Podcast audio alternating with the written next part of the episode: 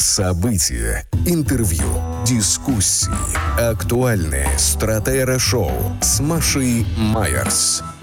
Слушайте на «Голосе Берлина». Смотрите на Аусы для работы ТЕ. Здравствуйте, дорогие друзья. Понедельник. Понедельник, и 20, мы вас 28 приветствуем. Маша. 27, да, 28, 28. ноября э, 2022 года. И мы с Губиным в этой студии. Радиостанция «Голос Берлина» и видеостриминг на сайте ДЕ. Добрый день. Да, начинается неделя. У нас она будет насыщенной, как всегда, по два часа в день. Мы с вами проводим с двух до четырех часов по берлинскому времени с нашими гостями и с теми темами, которые волнуют нас больше всего. Нас с Губиным не очень волнует футбол, но, судя по всему, мы вынуждены будем каким-то образом обратиться к этой теме, тем более, что она из-за, скажем так, чисто спортивной уже давно перешла в политическую, в общественно-политическую, социальную и прочее. Маш, конечно, когда обычно 30 миллионов смотрят футбол в Германии, а вот вчера смотрели только 18 миллионов. Почему? Ну, А куды? что случилось? Ну, вот так вот. Неинтересно? Неинтересно. Ли- Подожди, вчера же вроде как был какой-то страшно решающий А, матч. Маша. Какое-то были- невероятное противостояние были для рождественские 88 рынки. года. А, ну разве Это что. как битва холодильника с телевизором в России. Здесь, здесь битва Рождества с футболом. М, Ну, м. есть, по крайней мере, такое подозрение, но об этом будем говорить чуть позже.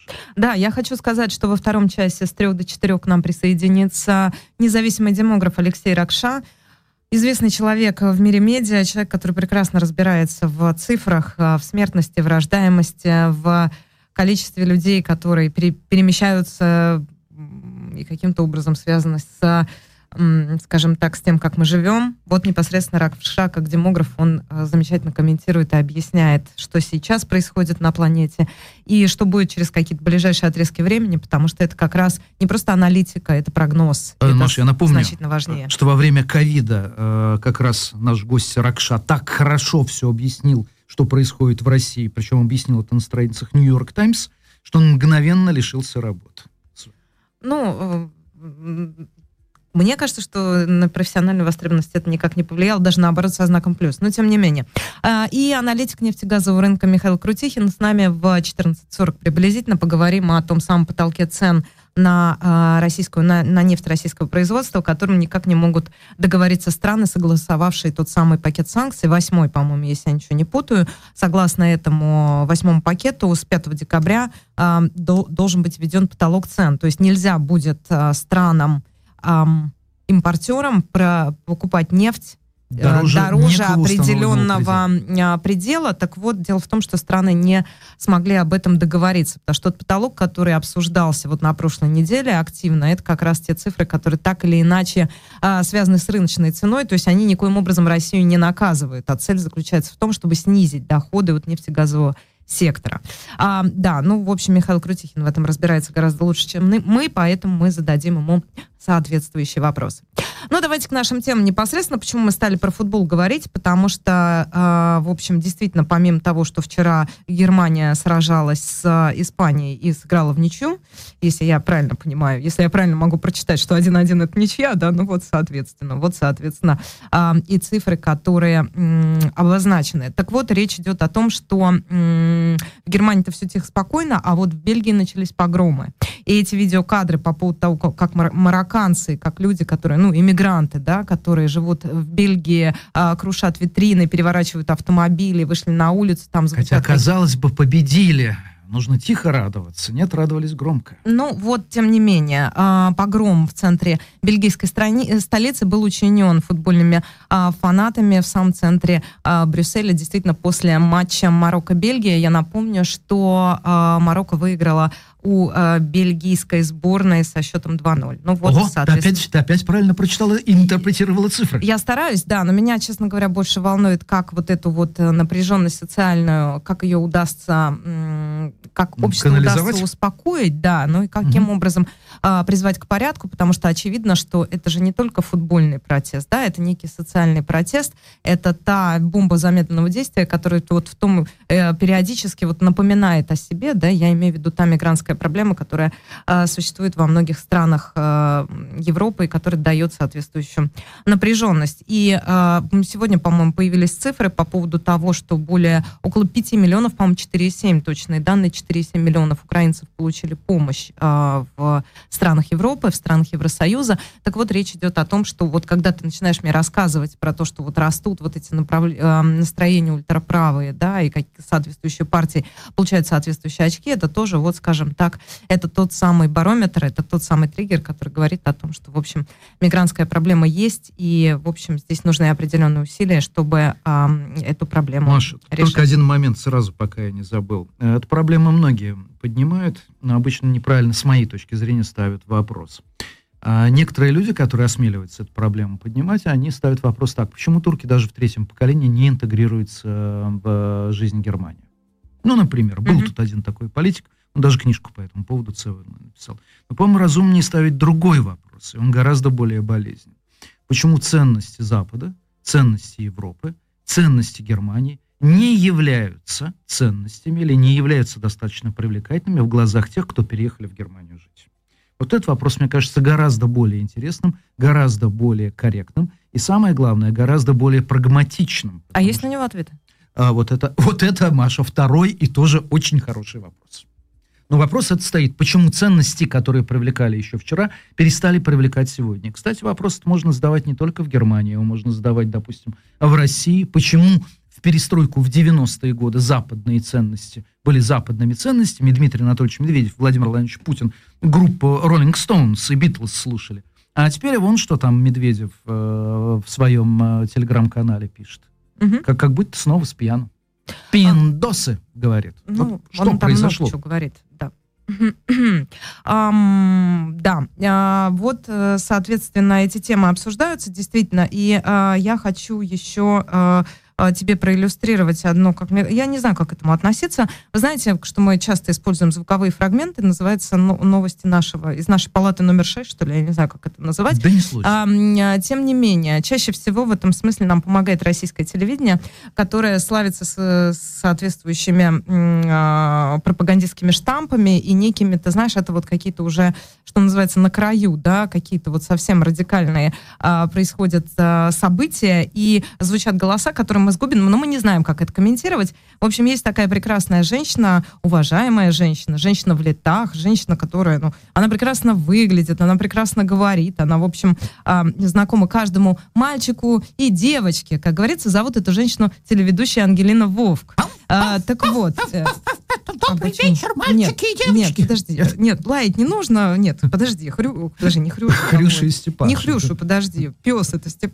Нет, подожди. Филя, ну что ты меня с толку сбиваешь? Я пытаюсь сказать Филя просто на собачьем языке. Нет, но дело не в этом. Ангелина Вонфка, э, знаменитая, не побоюсь этого слова, э, телеведущая еще советских времен, ведущая действительно передачи «Спокойной ночи, малыши». Многие поколения мальчиков и девочек выросли. Можно я еще погавкую немножко? Нет, нельзя. В общем, Ангелина Вовка ходила в гости к Борису Корчевникову, такому известному тоже российскому э, пропагандисту, телеведущему который славится своими пророссийскими э, высказываниями. И вот высказываниями, и вот у них состоялся некий диалог, и мальчики и девочки там тоже присутствовали. Я хочу, чтобы вы послушали это, как к этому относиться, э, решайте сами.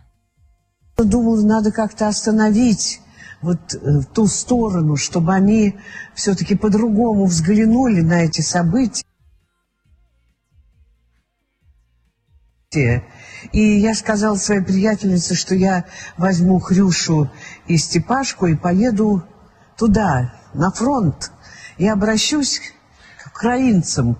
У меня же тоже есть украинская кровь. Я им тоже сказки читала. И думаю, вдруг меня услышат. А что бы вы сказали там солдата? А просто мне кажется, что вот когда зазвучала бы эта музыка из передачи «Спокойной ночи, малыши», и они услышали бы мой голос, я бы сказал, здравствуйте, дорогие девочки и мальчики, остановитесь, что вы делаете? Вы же хорошие. Что они делают? Мы, мы э, э, дорогая госпожа э, Вовк, мы родину свою защищаем. Вот ей это в голову не приходит, по-моему. То есть что вы, а, остановитесь куда? Остановитесь можно сказать только тем, кто напал. Вот им можно сказать остановитесь. А тем, кто защищаются, им нельзя сказать остановитесь. Ни при каких обстоятельствах. То есть ты понимаешь, что на самом деле Вовка это просто отражение той новой реальности, которая реально возникла в головах э, у огромного количества россиян. И меня, кстати, не удивляет, когда на полном серьезе люди какие-то, в том числе и мои знакомые, говорят, ну, конечно, мы Родину защищаем. Мы сегодня защищаем свою Родину. Под Киевом, под э, где угодно, под Одессой.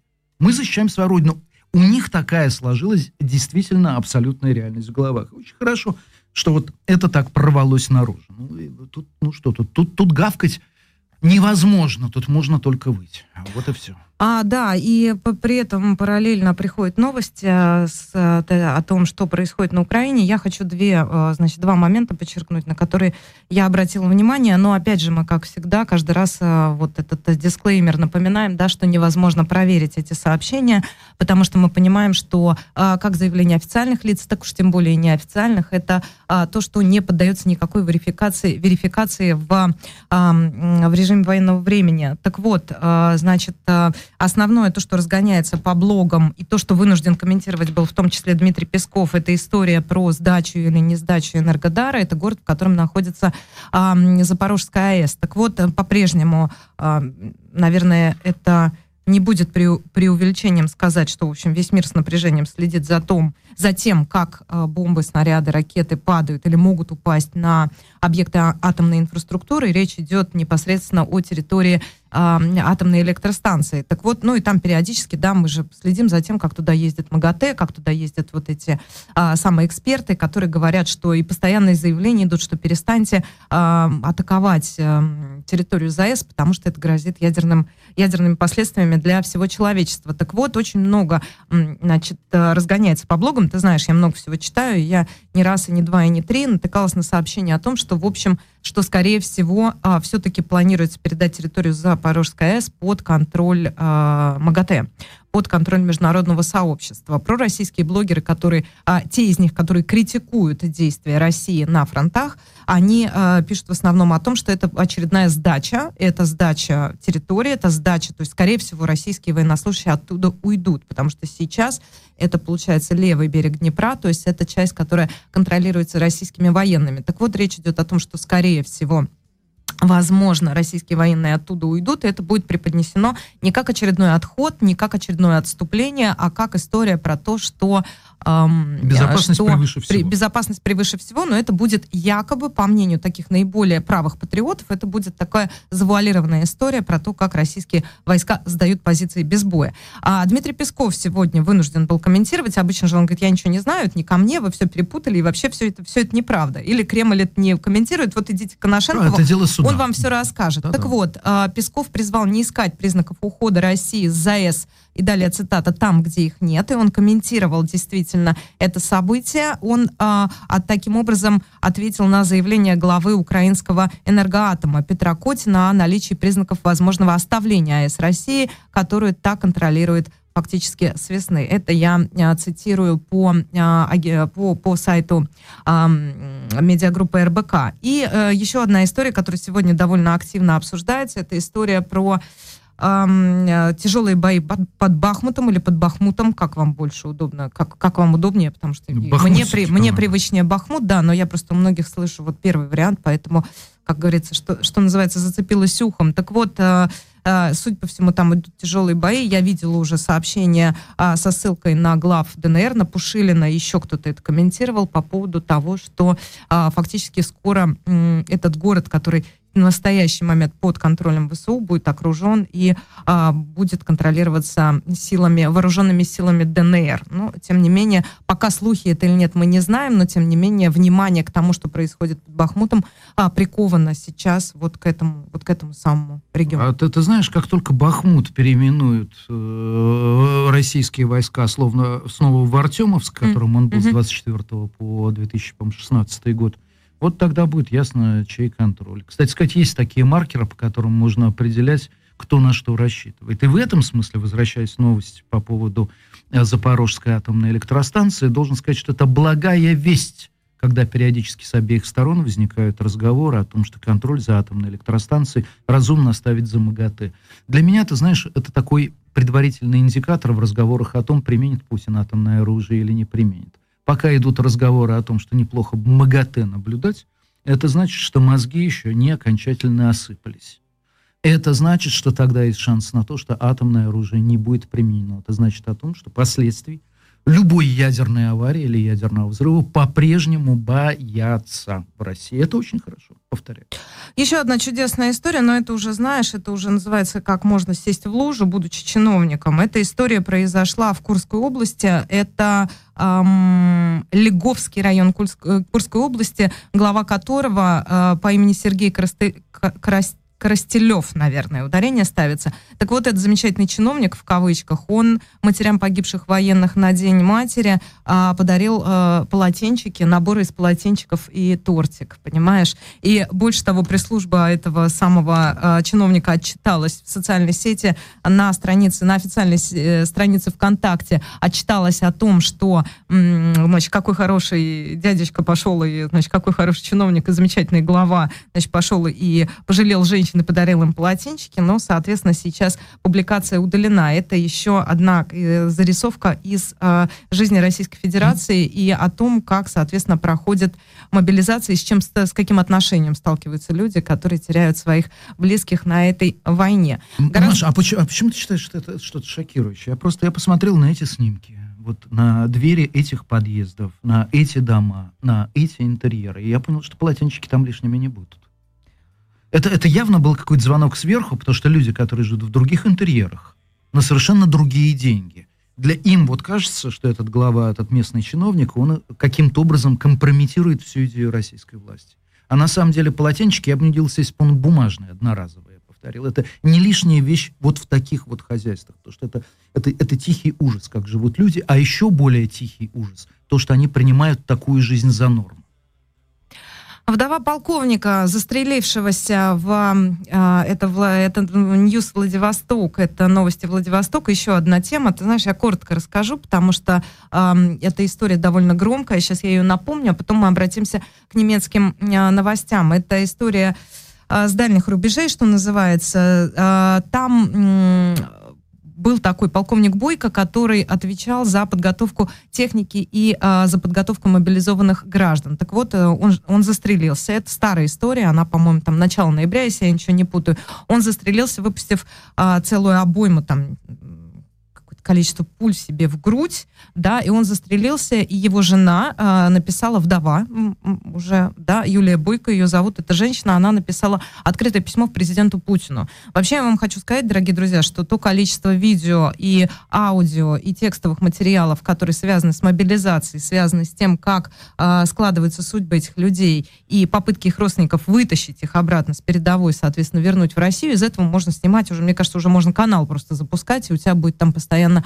пополняться контентом. И это отнюдь не та встреча Путина с матерями, которую мы обсуждали в пятницу после чего эти женщины, а, окружив рояль, пели подмосковные вечера, понимаешь, э, потому что матерям погибающих военнослужащих Российской Федерации больше делать нечего, чем, соответственно, в кремлевских интерьерах петь подмосковные вечера под рояль. Так вот, а, значит, возвращаясь к этой а, женщине, она написала письмо Владимиру Путину. Это текст, он довольно большой. А, там несколько страниц текста, в котором вдова, это Юлия Бойко, она утверждает, что ее муж запугивали, и ее муж неоднократно докладывал командованию о том, что не обучить людей за такие короткие сроки невозможно, ни техника не готова. На что он получил ответ, что проверяя составляющие, это дальше цитата из письма Юлии Бойко, открыто сообщили э, полковнику, что э, за утрату и порчу госимущества на него повесят более 100 миллионов рублей долгов и привлекут к уголовной ответственности с конфискацией имущества. Это стало последней каплей для офицера, который всю сознательную жизнь отдал службе в армии, для короткого а, для которого отвага, достоинство, справедливость и честь не были просто словами. Но это это цитата из э, письма его жены, поэтому вдовы, да, в настоящий момент уже. Поэтому тут как бы есть и эмоциональная часть, но смысл в следующем. То, что а, Россия разъедена коррупцией, это, собственно, не я придумала, и даже придумал не Алексей Навальный. Алексей Навальный просто это а, фиксировал. Боюсь, даже не Путин в определенном Первым режиме. Это, это придумал. Да. А, соответственно, то, что а, таким образом войска и вообще Российская Федерация как страна оказалась к этой самой частичной мобилизации не готова, это тоже, в общем, такой секрет Полишинеля. Это то, что лежало вот на поверхности. И, а, соответственно, следствие этих процессов это вот та самая неготовность, которая вот обнаружила вот та самая так называемая вторая армия мира, которая активно пиарил большой специалист в этих делах, министр обороны Сергей Кужугетович Шойгу. И вот, э, соответственно, сейчас мы видим вот это швами наружу, понимаешь, начинают эти гнойники вскрываться. Маша, я, я, не, я не просто понимаю, я провел в воскресенье некоторое время, общаясь с теми, э, с друзьями, знакомыми, родственниками тех, кто, кто был мобилизован. И вот из Питера мобилизованных отправили в Каменку. Это воинская часть, я прекрасно знаю, потому что проезжал там очень часто на машине, когда ехал из Петербурга под Выборг. Вот в Каменку отправляют мобилизованных, и они, когда им удается, они звонят домой и сообщают, в каких условиях они содержатся. Догадайся, сколько им идти до столовой, например? Не знаю, километр. Час. Ау. Час. Угу. Поэтому еду они готовят на костре. А подготовки нет, ничего не сообщают. Деньги, э, как ты думаешь, обещанное э, денежное довольствие выплачивают? Нет. Выплачивают только тем, у кого есть дети. А у кого нет детей, которые оставили там работу, ипотеку и так далее, и так далее, у которых просто есть там, допустим, э, женщины, с которыми они живут, не обязательно расписанные, тем, тем абсолютно ничего. И более того, им удается созваниваться с теми, кто прошел Каменку и был отправлен в Украину, и тем тоже не сообщают ничего хорошего, что живут в чистом поле на оккупированных землях, в палатках, и то же самое ничего абсолютно не говорят. И вот это всех абсолютно изматывает, потому что страна не была абсолютно готова к этой войне, которая родилась, знаешь, как Афина Паллада из головы Зевса. Вот а это, эта война из пены морской там из головы Путина родилась. А Путин абсолютно не волнует реальность. Его интересует только то, что в его собственной голове. И поэтому страна действительно оказалась абсолютно не готова к мобилизации в объем 300 а, Я каждый раз, когда мы с тобой обсуждаем эти темы, комментируем а, условия мобилизации, мы говорим, у нас каждый раз такая есть с тобой вилка, да, и этическая вилка. Да, что мы как что бы мы как бы призываем к хорошей войне. Мобили... Да, я это чувствую. Хорошая мобилизация, это вот Хорошей такая правильная мобилизация, да. когда хорошо подготовленные солдаты в зимней форме, современном оружии оружием пойдут убивать украинцев, понимаешь? И мы вроде говорим, да, вот это правильная, вот это хорошая мобилизация.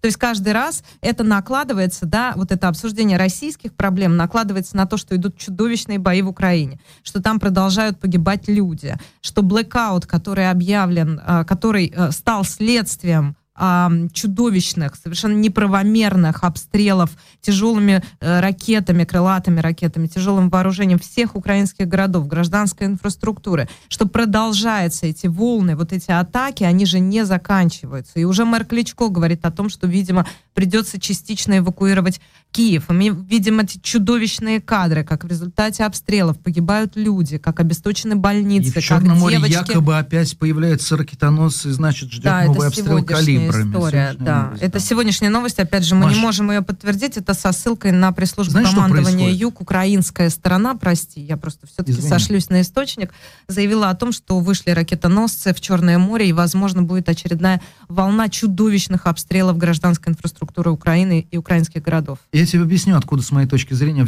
точнее, не объясню, попробую объяснить, откуда берется двойная тональность. Обратите внимание, даже у тех людей, которые ненавидят войну, которую начал Путин, ну, допустим, у политолога Владимира Пастухова, появляется «наша страна напала» и так далее. Вот эта раздвоенность есть. Ее, кстати, хорошо недавно подметил Владимир Яковлев, тот самый Владимир Яковлев, младший, как тогда добавляли, который создал в свое время в 90-х годах, даже, по-моему, еще в конце 80-х, а, газету «Коммерсант», которая затем превратилась в огромный холдинг. А он, у него есть такой YouTube-канал Яковлев по понедельникам, и вот там были его э, как раз рассуждения. Кстати, первое подобного рода, не как уезжать, не как жить в эмиграции, а как есть, э, как жить тем, кто остался. При том, что сам Яковлев репатриировался еще, по-моему, в 14 или в 15 году в Израиль. Вот что он пишет. Э, он говорит, что в России каждый день наступает, каждый день наступает не утро завтрашнего дня, а утро вчерашнего дня в котором, как нам известно, миллионы все-таки как-то жили во вчерашнем дне и выживали. И он говорит, он делает из этого парадоксальный вывод. Остаться в России – это значит уехать, потому что вы остаетесь, я цитирую Яковлева, не в своей стране. И это даже более экстремальная эмиграция, чем просто эмиграция. И вторая вещь, то есть вы остаетесь в стране, нужно признать ее чужой. Вот откуда эта раздвоенность. И второе, он, о чем говорит Яковлев, нужно, нужно э, распрощаться с надеждой. Что на самом деле самая худшая ошибка, которую можно совершить, это надеяться на том, что все в какой-то момент пойдет э, к лучшему. А Нет. делать? А создавать свой круг, говорит он. И вот внутри этого круга существовать. Ну, это чудовищно. Это, понимаешь, во-первых, мы действительно и существуем уже каждый в своем информационном пузыре. Это да. А во-вторых, это, это история про кухню, это история только в тот момент, эта ту- история может вообще существовать только до того момента, пока с внешней стороны твой пузырь не проткнут. Или внутри не Штыком. появился стукач. Понимаешь? Ну, конечно, конечно. В том-то и дело. Все эти, все эти истории ухода на кухне, но это же не уход на кухне. Кухни были уже, прости господи, во вполне вегетарианские времена, 70-х годов прошлого века. Так, А ладно. может оказаться ситуация, в которой ты окажешься не в 70-х, а в 20-х или в 30-х годах прошлого века. Да. Да, меняем тему, друзья. Давайте К новостям. обратимся к новостям Э, Германия, Германии. Берлина. События, интервью, дискуссии, актуальные стратера-шоу с Машей Майерс. Слушайте на «Голосе Берлина». Смотрите на Ауссидлерботе ТЕ. Мы продолжаем. Майерс и Губин в этой студии 14.36. Да, но в Германии два типа новостей. Одни серьезные, связанные с Украиной, потому что сегодня в Берлине собираются на три дня министры юстиции стран Большой Семерки.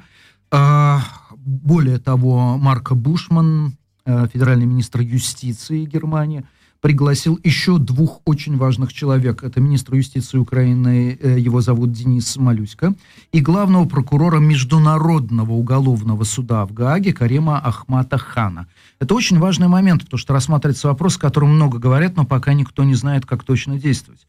Можно ли каким-то образом привлечь к юридической, включая уголовную ответственность тех, кто организовал эту войну? То есть высшее э, руководство России. И вот это, видимо, будет обсуждаться в узком кругу министров юстиции основных ведущих э, западных стран. Какие здесь возможны вещи? Возможно рассмотрение э, дел в Международном уголовном суду, э, судом в Гааге. Это раз. Два. Не исключено рассмотрение дел против разжигателей войны национальными судами в Украине и даже при определенных условиях в немецких уголовных судах. Да, все понимают, что Путина не привлечь к ответу, но вот каких-то руководителей более низкого уровня возможно. И у всех на слуху история, которая будет, которая началась в этом году, это суд над, а, в Гааге, в Международном уголовном суде, над 89-летним Фелисьеном Кабугой. Это бизнесмен из Руанда, тот самый человек, который спонсировал э, братоубийственную войну, которая там продолжалась, и был главным спонсором и создателем печально знаменитого радио «Тысячи холмов», которое как раз Ой, призывало геноциду. да. А, Он скрывался 20 лет, и вот теперь, пожалуйста, он был арестован в 2020 году под Парижем, и сейчас а, он под судом. Это если говорить о таких действительно серьезных новостях, но я, мне, мне это очень интересно, какую юридическую форму может при- э, принять преследование. Можно, можно ли а, против Путина возбудить уголовное дело? Да можно-то можно, просто вопрос в том, ну да, вы же понимаете. А дальше вопрос, кого будет Окажется- задерживать под окажется Парижем. ли кто-то, Да. да. и кто-то из них насад- на кто-то из виновников этой чудовищной трагедии, очевидцами которой мы являемся, окажется ли кто-то из этих Ну, людей Маш, рано или поздно на скамье С подсудимых. Фелисьеном Кабугой на эту тему нужно поговорить. Он тоже, думаю, рассчитывал, что никогда на скамью, на скамью подсуди- подсудимых не сядет. И по поводу там рождественских рынков сразу хочу сказать, что, как ни странно, немецкая новость у меня связана с Россией. Если кто-то слушает нас в Петербурге, конечно, нужно идти в Анненкирхе. Это церковь, которую вот многие называли немецкой церковью, церковь, которая всего лишь на год младше Петербурга, а церковь, которая затем разрасталась, она родила из себя знаменитую Ань, Анин Шуле, в одной из двух вариаций этих Анин Шуле даже Иосиф Бродский учился и в ту пору, когда а, Анин Кирхе превратилась в кинотеатр «Спартак», где крутили иностранные фильмы, туда как раз Бродский бегал со своими приятелями и даже увековечил эту церковь-кинотеатр в то время в своих эм, сонетах Марии Стюарт, когда написал плюшевой утробе уютнее, чем вечером в Европе. Там выставка Рождество. Там елка висит вверх ногами. Я все ждала, когда ты до сути Ну, доберешься. что, только раз в году бывает разлета в природе длительность, да, как, как в метрике Гомера. А там северное сияние, вот, вот, и при этом это действующая лютеранская церковь, в котором есть в том числе и немецкие пасторы. Это вот такая новость э, э, из России. Но в Германии, ты знаешь, э, на меня, конечно, произвело сильнейшее впечатление Бавария в эти выходные. Попробуйте отыскать на карте такую точку, которая называется Гутмергентау. Там есть все, что угодно. Там летают совы и соколы, потому что собирается Феррайн, который вот их разводит, их содержит. Там бродят верблюды. Там бегают кабаны, там дети стреляют из луков. Больше всего меня потряс духовой оркестр. Ну нет, это под Рождество, да, играют духовой оркестр. Дети маленькие подходят и говорят «О Танненбаум биты». И оркестр, естественно, играет «О Танненбаум, о Танненбаум». Вот это потрясающе, где горчица 50 видов с добавками, где глювайн с вареньем миллиона сортов. Это что-то потрясающее, настоящая немецкая глубинка. У кого есть возможность на юге Германии, Гуд Мергентау не пропустите. И нужно страшную рождественскую. Ну давай очень коротко, потому что нас уже ждет Михаил Она Крутихин. клацает, она клацает зубами. Это рождественская новость в Германии, который год рак- э, фиксирует, раксирует, да. А, рост поголовья волков и одновременно с ним рост числа нападений на домашний скот. Напомню, что до конца прошлого века, до 1998 года, волков в Германии не было вовсе. Повывели их всех абсолютно. А прошлой зимой в Германии уже зафиксировали 161 волчью стаю. Причем это фиксировалось как фотоловушками, так и специальными генетическими маркерами на оставленных э, следах. А было зафиксировано в прошлом году в общей сложности 975 нападений волков на домашних животных. Зарезано или ранено было 3374 штуки э, рогатого скота. А сейчас вопрос в чем? Их уничтожать надо? как-то? Ни в коем случае. А трогать их это, нельзя? это преступление. А, то есть их становится много, а ограничивать никак А, это, это Они гибнут порой под колесами. Сто с лишним волков погибли в прошлом году. Можно в единственном случае ты можешь выстрелить в волка. Если он агрессивно себя ведет при встрече с тобой. Но я очень боюсь, Маша, агрессивно вел волк при встрече с тобой или нет, может сказать только патологоанатом. И боюсь, что это будет все-таки патологоанатом человека, а отнюдь не волка. Кстати сказать, э, самое большое число волчьих стай проживает, догадайся, в какой земле? Ну, где, где лесов много. О Бранденбург, Да о ладно? Бранденбург, Серьезно? под Берлином, серьезно, дорогая. Кроме Ого. шуток. Из Так, этих всё. вот всех волчьих стай больше всего 47 штук проживают в Бранденбурге, затем Нижняя Саксония 34 и Саксония 31. Вот такие вот у нас волчьи немецкие новости. Волчьи новости, а мы меняем тему и э, приветствуем нашего гостя, аналитик нефтегазового рынка Михаил Крутихин. Михаил Иванович, здравствуйте. Добрый день. Да, Добрый день, Михаил. А, Михаил Иванович, мы живем в ожидании того, что случится 5 декабря, и будет ли введен потолок цен на российскую нефть, удастся ли об этом договориться? Как вы думаете? Каков ваш прогноз? Ну, мой прогноз, ну, да, обычно прогноз, нет, не- это дело ужасно скользкое, но я все-таки думаю, что не будет никакого потолка цен по нескольким причинам. Первая причина, не, не удалось договориться о каком-то едином потолке, потому что часть европейских стран настаивает на том, чтобы это были действительно какие-то санкции суровые в отношении России. То есть вот Польша, страны Балтии говорят, ну, 30, может быть, немножко больше, можно ограничить Росси- ро- цену российской нефти вот так, таким показателем. А те страны, у которых э, большой бизнес в перевозке, морской перевозке нефти, вот Греция, скажем, Кипр, они говорят, ну что там, э, 60-70 долларов, это прекрасно совершенно. Это одно обстоятельство, нет единства. А второе обстоятельство, цены на нефть падают, и, насколько я вижу, падают довольно здорово. И э, во главе этого падения, как бы совсем уже в пропасть летят цены на российскую нефть. Вот из Балтийского региона они отгружаются, я уже видел, 52 доллара, 56 М. долларов. Вот. То есть это вот- Уралс, вот как- да? Это наш любимый Э, да, Уралс, вот плюс дисконт, самое- который сейчас там... А кому они отгружаются? Индия, Китай или какие-то азиатские А мы, а, страны? мы, а мы пока не знаем, в основном из Балтийского региона, вот то, что сейчас идет в, в Азию и главным образом в Индию, конечно. Мгм. Потому что, ну, а кому еще продавать нефть, если Европа постепенно-постепенно готовится к 5 декабря, когда нужно просто отказываться от всех закупок российской сырой нефти. Раньше отказались Соединенные Штаты, Великобритания, Канада, Австралия, там целая куча стран отказались, и все ждут, когда Европа подключится к этому, потому что это главный рынок для российской нефти, для нефтепродуктов. Вот надежды на то, что э, исчезнувшую с рынка российскую нефть удастся куда-то пристроить в Индию, в Китай – но они не совсем оправдываются. Во-первых, Китай, ну, по транспортным причинам, там у них есть ограниченность по пропускным способностям всех транспортных путей, он больше не возьмет, чем он сейчас берет. А Индия, она под некоторым давлением Запада, где говорят, что что это вы тут помогаете товарищу Путину, Второе, под давлением арабских стран Персидского залива во главе с Ираком, который раньше поставлял больше всего нефти в Индию. Там говорят, что мы вам скидки дадим даже больше, чем русские, поэтому вы подумайте, у кого будете нефть покупать. И потом э, э, господин Путин еще объявил, что если какие-то страны присоединятся к схеме потолка цен на российскую нефть, то вообще туда никакой нефти поставлять не будут. А это такую угрозу надо принимать серьезно. Почему? Потому что как Путин угробил газовый экспорт из России, так он совершенно спокойно может угробить и нефтяной экспорт из России. Просто вот, э, хоть это и было бы выгодно для российской отрасли, вот по, по какому-то более или менее на, такому среднему потолку поставлять нефть, но э, тут гордыня, тут мы недружественным странам не будем ничего поставлять, да тем, кто присоединяется, тоже не будем ничего поставлять. Давайте-ка мы, вот как старый ковбой, выстрелим себе в ногу, Э, ну, такая уж политика у Путина. И поэтому я не думаю, что потолок к чему-то приведет. А вот пятое число, когда прекратятся поставки российской нефти в Европу, вот это важная веха. А, Михаил, а объясните, пожалуйста, следующую вещь. Вот когда, как вы сказали, Путин выстрелил в ногу э, с экспортом газа, мы все увидели потрясающие кадры, как сжигают этот газ под Петербургом. Вот эти огромные факелы, которых раньше не наблюдались. Объясните, ну, пожалуйста.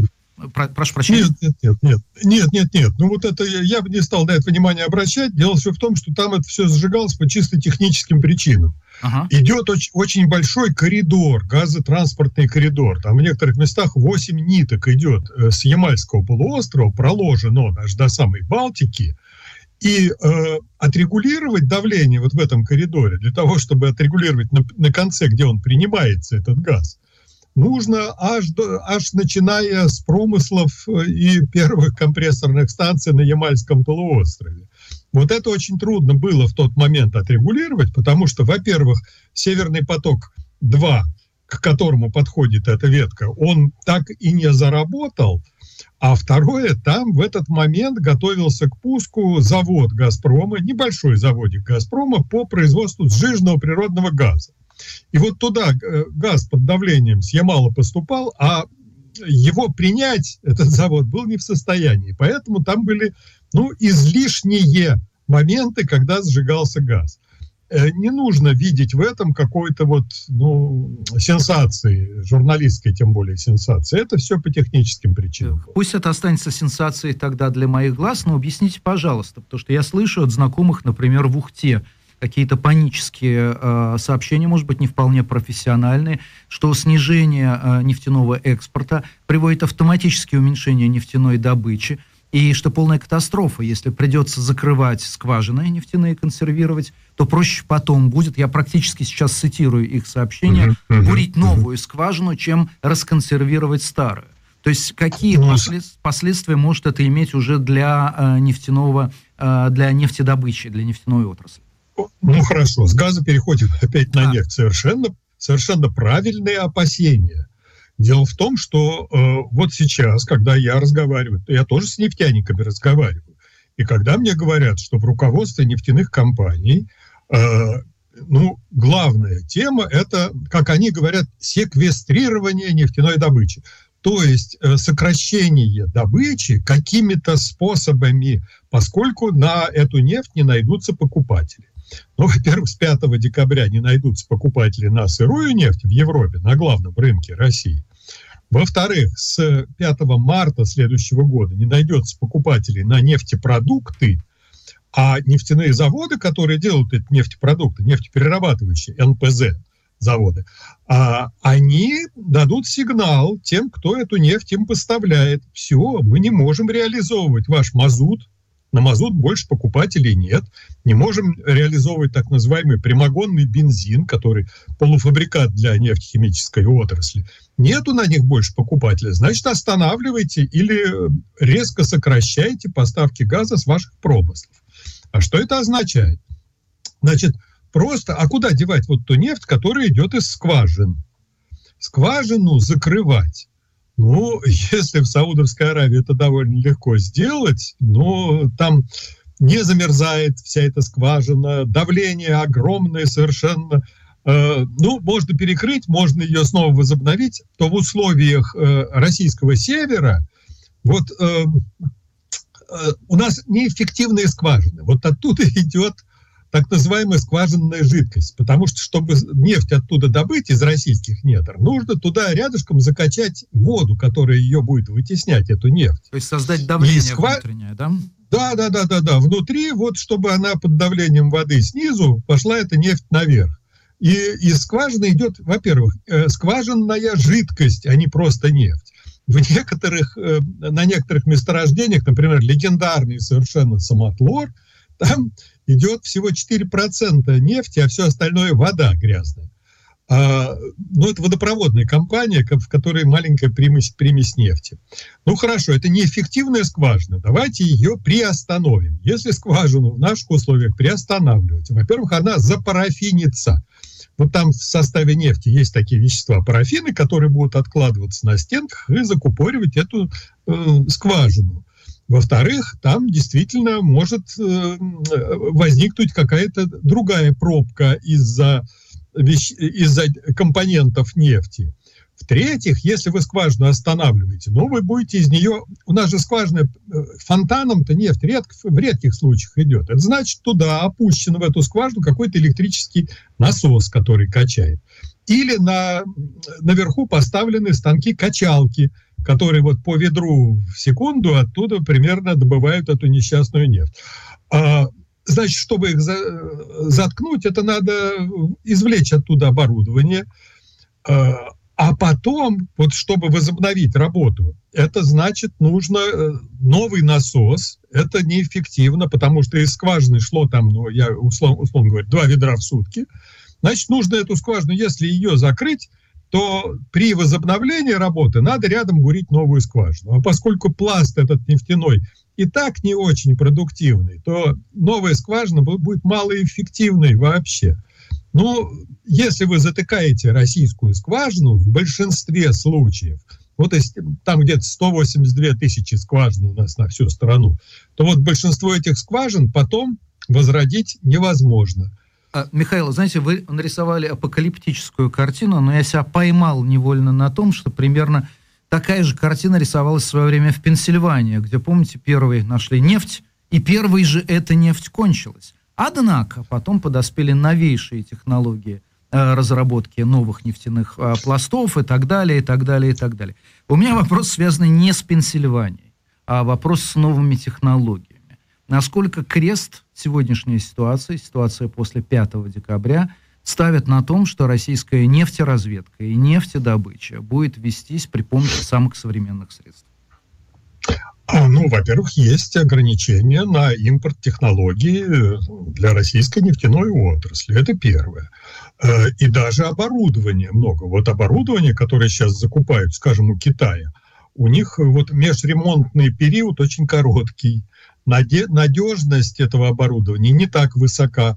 Э, из страны ушли э, те компании, которые оказывали услуги по обустройству месторождений, по э, строительству скважин, по буровым работам. Много что. Вот эти компании, они ушли. Но они оставили какое-то наследство, которое разрабатывают еще их сотрудники российские граждане, сотрудники этих компаний, но надежды на это тоже, тоже не так уж много. Это первое.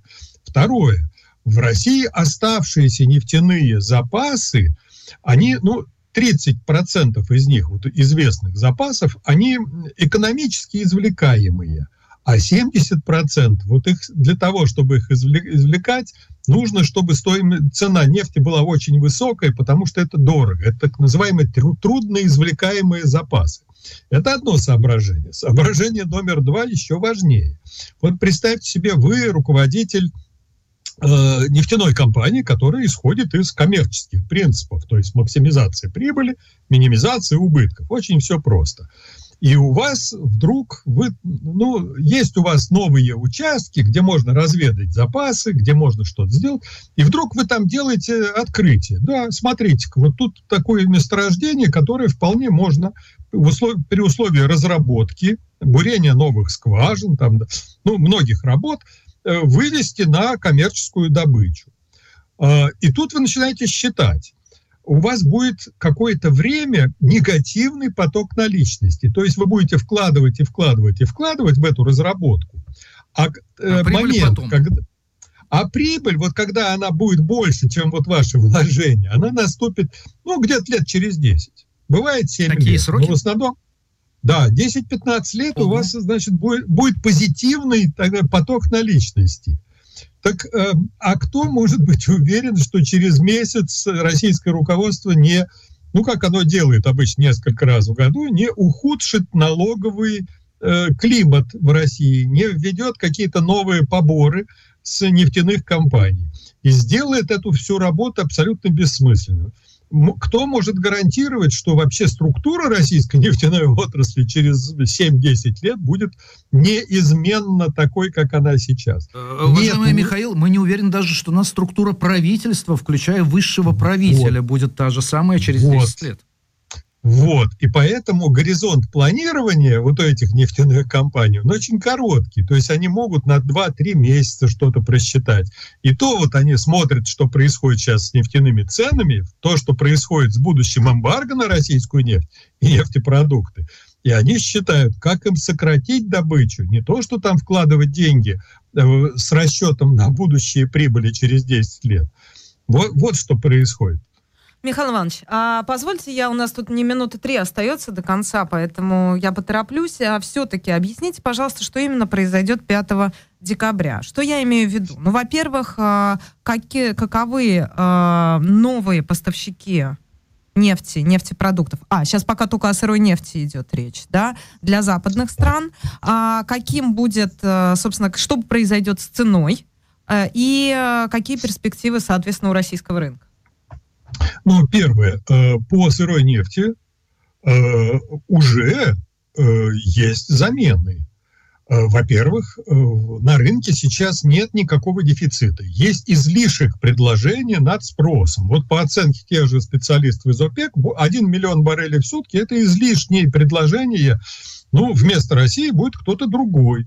А кто-то другой – это Саудовская Аравия которая, вот по последним данным из того же ОПЕК, готова заместить Россию на этом рынке, повысив добычу. У нее такой потенциал для оперативного повышения добычи есть.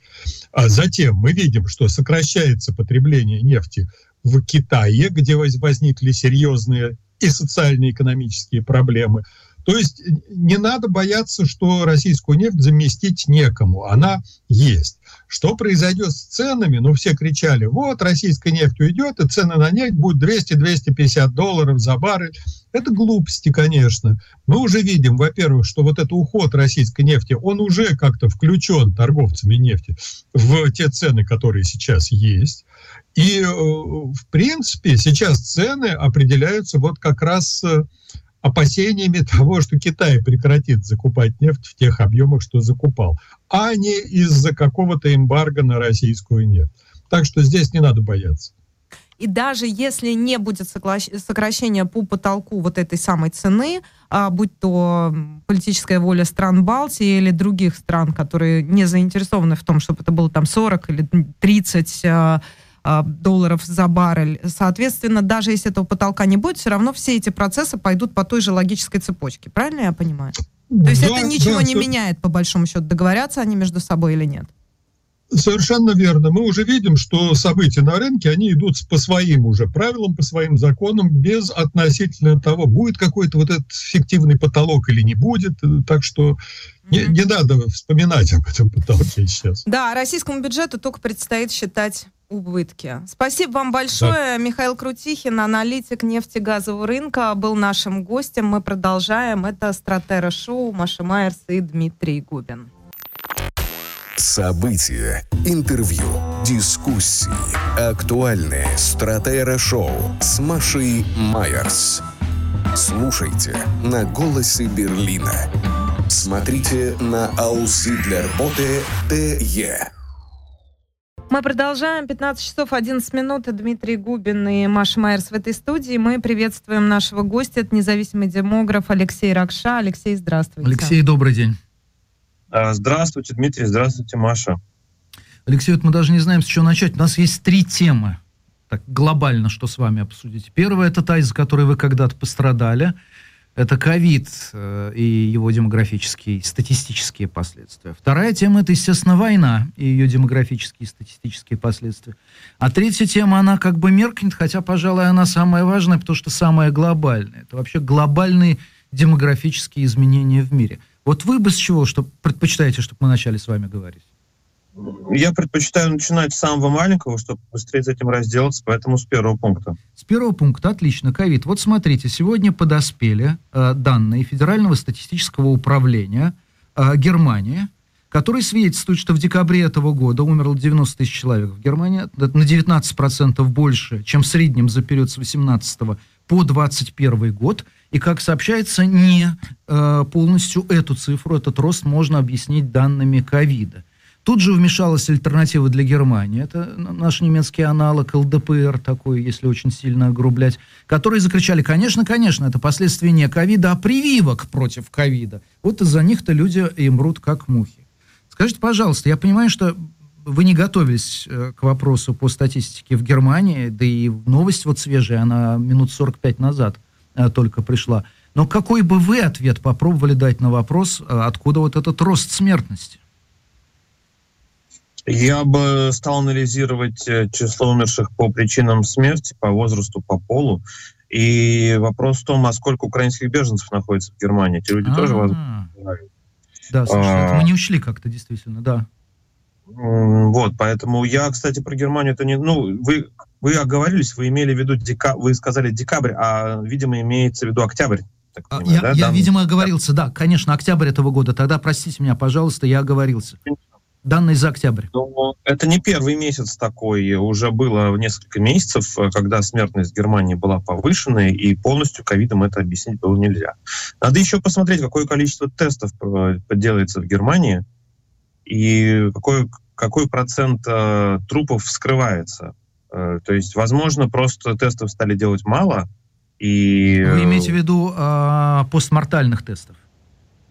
Э, не только нет, но и даже и обычным живым людям, может быть, просто очень огромное количество переносит ковид бессимптомно на ногах, потому что он стал очень легким. А тестов на это не то, что не хватает, а просто уже не так это важно, видимо, стало, потому что ковид стал действительно очень легким, по большому счету. И поэтому но считается, как... что люди умерли от других причин, как бы.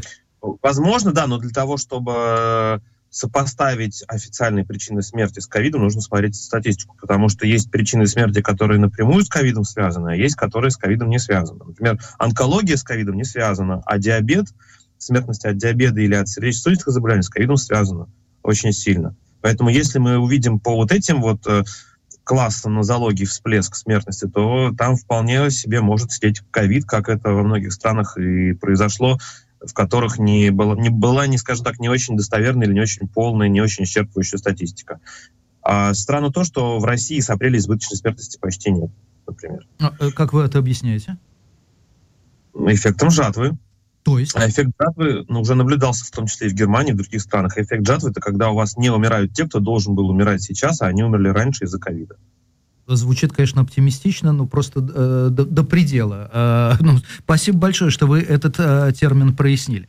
Э, и скажите, пожалуйста, вы не упомянули ни разу э, воспаление легких, которое э, долгое время было таким вот индикатором, таким показателем, как бы скрытого невыявленного ковида. Раз умирают от воспаления легких, то можно судить по уровню опасности распространения э, как раз ковид-пандемии. Э, что вы скажете да, это? Меня, пожалуйста, да. Э, скажем так, э, в числе больших классов причин смерти, на смертность которых влияет ковид, и где он может быть зашифрован, скрыт, либо специально засунут, либо по неделанию тестов или еще что-то. Это вот как раз сердце, сосуды, это диабет, это э, э, пневмония, то есть болезнь органов дыхания. Собственно говоря, ну вот, да, три больших класса, которые, смертность которых резко подскач, подскакивает э, почти во всех странах, где, ну, ковид был везде, в большинстве стран нормальной статистики нет. Там, где она есть, она далеко не всегда качественная. Там, где она не супер качественная, то есть почти во всех странах, там она подскочила, кроме самых передовых стран, где сразу приняли правильную стратегию по классификации, по статистике. Ну что значит правильная стратегия?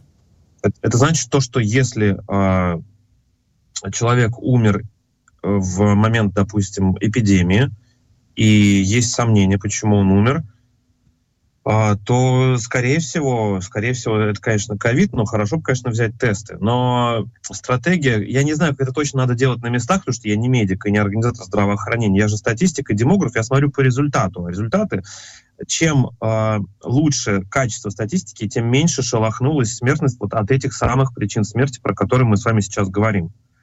То есть качественная статистика, качественная работа системы здравоохранения в плане статистики как раз вы определяется тем, а, насколько сильно изменилась смертность вот от этих вот причин смерти на фоне ковида. По-хорошему, по грамотно, логически писать тех, кто безвременно умер из-за ковида, именно как при, э, определять причину смерти ковид для статистики, для реагирования на эпидемию. Может быть, стоит иметь второй ряд данных статистический для Э, опять же, для самого здравоохранения. То есть понятно, что в любом свидетельстве о смерти не одна причина смерти. Есть главная причина смерти, а есть Б, С, Д и так далее. Вот как в России в том числе. Ну, и да. для организации системы здравоохранения важно понимать конкретно из-за отказа какой жизнеобеспечивающей системы умер человек, который умер из-за ковида, да, то есть у него все-таки что отказало? Сердце, почки и так далее и тому подобное. Это тоже важно, но статистику, в главную, которую вывешивают везде для общего пользования, и для реагирования на эпидемию, конечно, должна идти графа А, вот если, грубо говоря, не ковид бы, человек бы не умер, как бы у него плохо не было со здоровьем, да, он бы умер как раз вот, допустим, сейчас, если мы говорим про Россию, да, а на самом деле он умер вот в страшную волну дельты в октябре прошлого года. То есть я попробую грубо провести а, параллель со смертностью в результате автомобильных катастроф. То есть человек умирает не от того, что он попал в автомобильную катастрофу, а от конкретных сопутствующих причин. А, допустим, перелом грудной клетки с прободением там плевры и легких – Э, переломов э, и ушиба в тканей, э, ушиба мозга и сердца, несовместимых с жизнью и так далее, и так далее. Если мы имеем детальную, детальную статистику, то мы понимаем, например, можем точнее понять, какая часть автомобиля наиболее опасна при аварии, куда работать конструктором. Или моя аналогия неверна? Не, мне нравится ваша аналогия, но э, вы не далеко не первый, эта идея не нова, и в международной классификации Э, причин смерти, да и вообще болезней, существует класс 19 и класс 20. Так вот, класс 20 — это внешние причины, насколько я помню, да, которые именно причины, то есть убийство, самоубийство, падение с крыши, э, утопление, там еще что-то. А класс 19 — это те же самые смерти, но которые классифицированы по органам либо частям тела, да, то есть э, умер человек за что, пролома черепа, либо там перерезание его пополам, я не знаю, там и так далее. Да, вы совершенно правильно, как я считаю, ухватили аналогию. Да. Скажите, я прошу прощения, прошу а вот к предыдущей все-таки теме. А Россия относится сегодня к странам с качественной статистикой по ковиду? И что происходит Нет. сейчас вообще? Потому что я слышала от нескольких друзей, знакомых очередную историю, уж байку, не байку, про то, что ковид не диагностируют сейчас и стараются там фиксировать это как ОРВИ или что-то такое. Да, да и некий демограф Алексей Раша утверждал еще в 2020 году, что 70% случаев смертности от ковида не попадают в официальную статистику. Ну, с тех пор, с 2020 года все очень сильно изменилось, и все меняется постоянно. Да, тогда было так. Уже за 2021 год э, из 660 тысяч избыточных смертей на ковид пришлось более 400. А, то есть уже две трети. А что сегодня? А сегодня избыточной смертности нет практически. Нет, я вас спросила Что? про качественную статистику. Можно ли Россию отнести к э, странам с качественной статистикой? И как сегодня, и действительно имеет ли место быть, по вашим сведениям, очередные манипуляции с этими цифрами? А это не сегодня. Вот вы сказали, а и э, стоит ли Россию относить э, к странам с качественной статистикой? А какое десятилетие мы имеем в виду? Вот вопрос. В чем она? Россия никогда не была страной с очень качественной статистикой, но она была страной с достаточно качественной статистикой, ну, начиная, наверное, с 60-х годов и вплоть до, до, до начала, до развала Советского Союза, да. Потом э, статистика стала менее качественной, но ее качество вроде бы стало немножко восстанавливаться в нулевые, в десятые годы, но после майских указов качество статистики именно по причинам смерти упало ниже плинтуса, ее достоверность, ее сопоставимость с предыдущими периодами, что самое важное. То есть динамику проследить э, по многим регионам России оказалось теперь невозможным. Нет, Россия к таким странам, к сожалению, не относится. Иначе бы я здесь не сидел, я бы, наверное, был бы не очень известным человеком. Вы сказали с майского указа, не все знают, что это такое, не могли бы вы объяснить? Ну, здрасте. Здравствуйте, майские указы Владимира Путина, да.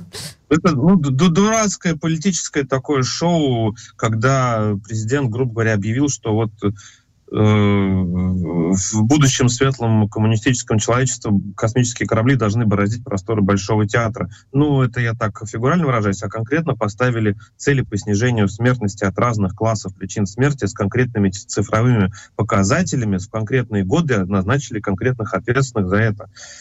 Ну, хорошо, И что это не конкретных умерших. Да, это люди, это люди непрофессиональные. Я бы сделал лучше, честно говоря. Но я бы не стал браться, конечно, за это, но если меня заставили, я бы сделал лучше. Да, они сделали это тяп-ляп как-то, ну, непрофессионально. Что, что, ну, что с них взять? Они же не профессионалы. Вот, поэтому по каким-то классам из подуказанных э, указанная смертность была бы достигнута вообще сама собой, если бы вообще палец о палец не ударять. По каким-то это было сделать совершенно невозможно, вот хоть раз, расшибись в лепешку. А по вот самому важному классу болезни системы кровообращения поставили очень амбициозную цель, и, наверное, она была бы, возможно, теоретически в пределе достижима при там, удвоении расходов на здравоохранение, при резком росте акцизов на крепкие алкоголь сигареты, при пропаганде ЗОЖ и прочих-прочих вещах, да, она, наверное, должна, была бы достижима, не как вот онкология. Совершенно. Но понятно, что этого не произошло, и стали манипулировать статистикой, перекидывать смерти из одного класса причин смерти в другое. Для коморбидных больных коморбидность, напомню, это состояние там, либо глубокого, глубоких болезненных изменений необратимых, либо предсмертное, либо посмертное, когда у человека сразу несколько хронических заболеваний, и у э, лечащего врача, у патологоанатома, всегда, ну, не всегда, но бывает зачастую вариант, какое же заболевание вписать как основную, главную причину смерти, а какую во второстепенную. И вот тут-то и начались манипуляции. И до этого-то разные регионы России при абсолютно одинаковых случаях писали разные причины смерти, но хотя бы в динамике эти различия сохранялись, можно было проследить историю, траекторию, динамику, спрогнозировать что-то. А после моих указов все поехало в кривь коси, большинство регионов стало подкручивать статистику, некоторые крутанули ее резко, э, и, может быть, даже в какой-то момент она стала более правдивой, но только в какой-то момент промежуточный. Но фактически мы потеряли, как я считаю, траекторию, тенденцию, динамику. Теперь больше непонятно, как, как же меняется в России смертность от диабета, от болезни нервной системы, от болезни системы кровообращения из-за майских указов. То есть они испортили статистику. В том числе это потом сказалось и на ковиде, потому что уже привыкли туда-сюда крутить-вертеть, как, что хочу, то напишу, и уж тем более, поскольку ковид стал сразу политической такой темой, потому что совпал с э, э походом Владимира Путина на обнуление, да, то и ковидом стали сразу почти крутить с самого начала. Да, да, как раз когда голосовали за Конституцию, тогда ковид и закончился, да, было дело. А, Алексей, скажите, пожалуйста, когда мы с вами встречались и не раз на эхе Москвы, а, вы очень точно по графикам показывали вот эти волны ковидные. Можно ли сказать, что вот эта вот синусоида, да, ковидных, э, скажем так, процессов, она как-то сошла на нет, и, сейчас, и, и что сейчас происходит в Китае? Вот ожидаете ли вы в связи с этим каких-то новых вот этих самых э, гребней волны? Вот эта ковидная синусоида, она действительно в России практически сошла на нет. То есть волны стали очень мягкими. Uh-huh. Омикронная волна февраля марта забрала примерно 1080-100, а вот волна омикронная уже августа-сентября, ну, никак не больше, чем 15 тысяч, видимо, забрала. И сейчас смертность в норме в России. В июле она была рекорд низкая вообще за всю историю страны, например. С апреля нет избыточной смертности в России. И в этом году мы выходим, видимо, на меньше, чем миллион девятьсот тысяч смертей. А если бы не ковид, было бы, наверное, миллион семьсот семьдесят, но в прошлом году было 2 миллиона 440. То есть на 550 тысяч меньше смертей будет в этом году. Это огромное падение. И если так дальше будет продолжаться, то мы выйдем на 70, э, там, 3,5-74 года продолжительности жизни снова на хорошую траекторию. Но, опять же, военные потери здесь э, не полностью явно учитываются. Насколько они учитываются, непонятно. Данных не хватает, и тут мы плавно переходим к вашему второму вопросу. Да, потому что вы сняли у нас этот вопрос, да, сняли с губ просто-напросто. Ведь в свое время, если мы все предполагали, что данные статистики по ковиду подкручиваются, мы могли взять там общее изменение смертности и предположить, что вот эта скрытая цифра, здесь она отражается. Потому что эта цифра не подкручивалась, она связана с регистрацией смертей в ЗАГСах, она связана с бюрократической процедурой и так далее, и так далее. У меня к вам, естественно, э, понятный вопрос. Можно ли как-то по статистике и через статистику понять, сколько реально в стороне там раненых, э, из принимающих участие в э, боевых действиях, сколько погибло, э, я уж боюсь даже спросить, сколько находится в плену, Потому что, естественно, ко всем цифрам, которые бы, кто бы ни заявлял, и высшие представители, допустим, военных кругов США, они говорили, что речь вообще идет о потерях России, порядка 100 тысяч человек, убитыми, ранеными и пленными, и заканчивая цифры, которые выверены и сверены, они просто на порядок меньше. Вот может ли статистика как-либо помочь э, нам прояснить э, размер проблемы, ее масштаб? Нет, совершенно не может. Я сам периодически слежу вот за теми самыми источниками, за которыми следите и вы. Почему? Потому что смерти явно регистрируются либо не полностью, либо не регистрируются, либо регистрируются с большим запозданием. А, и даже по общему числу смертей, поскольку оно в сравнении с ковидом, например, совсем небольшое, нельзя ничего понять, потому что это несколько тысяч в месяц максимум, да, и а, это в пределах колебаний каких-то вот э, естественных. Поэтому по общему числу понять нельзя. Непонятно, насколько, насколько полное число этих смертей учитывается. Поэтому я слежу за теми же самыми источниками, за каким следите вы. Но хочу вам напомнить, что безвозвратные потери обозначают э, погибших и раненых. А соотношение погибших и раненых, оно, как правило, примерно один к трем. Иногда один к двум, иногда один к четырем. Ну, допустим, если оно один к трем, то если это 100, 100 безвозвратных, то это означает, что это 25 э, двухсотых угу. погибших. Угу. А, угу. по, по, фамильно поименно у нас есть цифра 9, насколько я знаю. Ну вот в этом диапазоне, наверное, и находятся какие-то реальные оценки. От 9 до 25 погибших тогда сегодня. Получается так. Или я неправильно понял ваши слова про диапазон? А, ну, смотрите, я на самом деле сам для себя беру среднее геометрическое между сообщениями нашей пропаганды и сообщениями украинской пропаганды. Попадаю примерно в тот же самый диапазон. Да, понятно. Спасибо большое. Скажите, а какие вы, э, когда мы говорили о ковиде, действительно, вы используете очень много косвенных данных, которые помогают вам так или иначе эту картинку рисовать? Вот вы сказали сейчас, уже частично ответили на мой вопрос, да, данные российской пропаганды, данные украинской пропаганды. Я примерно так же работаю с информацией, хотя у меня другие задачи, да, тем не менее, я пытаюсь понять, где это средняя арифметическая. Какие косвенные Геометрическая, данные? не арифметическая, геометрическая. Mm-hmm. Это не сложить и поделить а, э, пополам, а умножить и извлечь корень геометри, среднегеометрическое. Какие косвенные вообще источники вы в принципе используете для того, чтобы составить более-менее примерно картину, а, как вам кажется, наиболее близкую к истине по событиям на, а, на войне? Ну, телеграм-каналы, медиазона, там, ищи своих есть. Э, плюс я подписан и на ТАСС, и на украинский канал, на все. Я все читаю так, пролистываю, просматриваю. Но поверьте, слишком пристально за этим следить бесполезно, потому что ну, к демографии это пока что имеет не очень большое отношение пока, к демографии России, mm-hmm. пока война не идет. Не, не на территории, которую международное сообщество признает Россией, а для новых территорий статистики нет вообще, и никто их в статистику не приплюсовывал.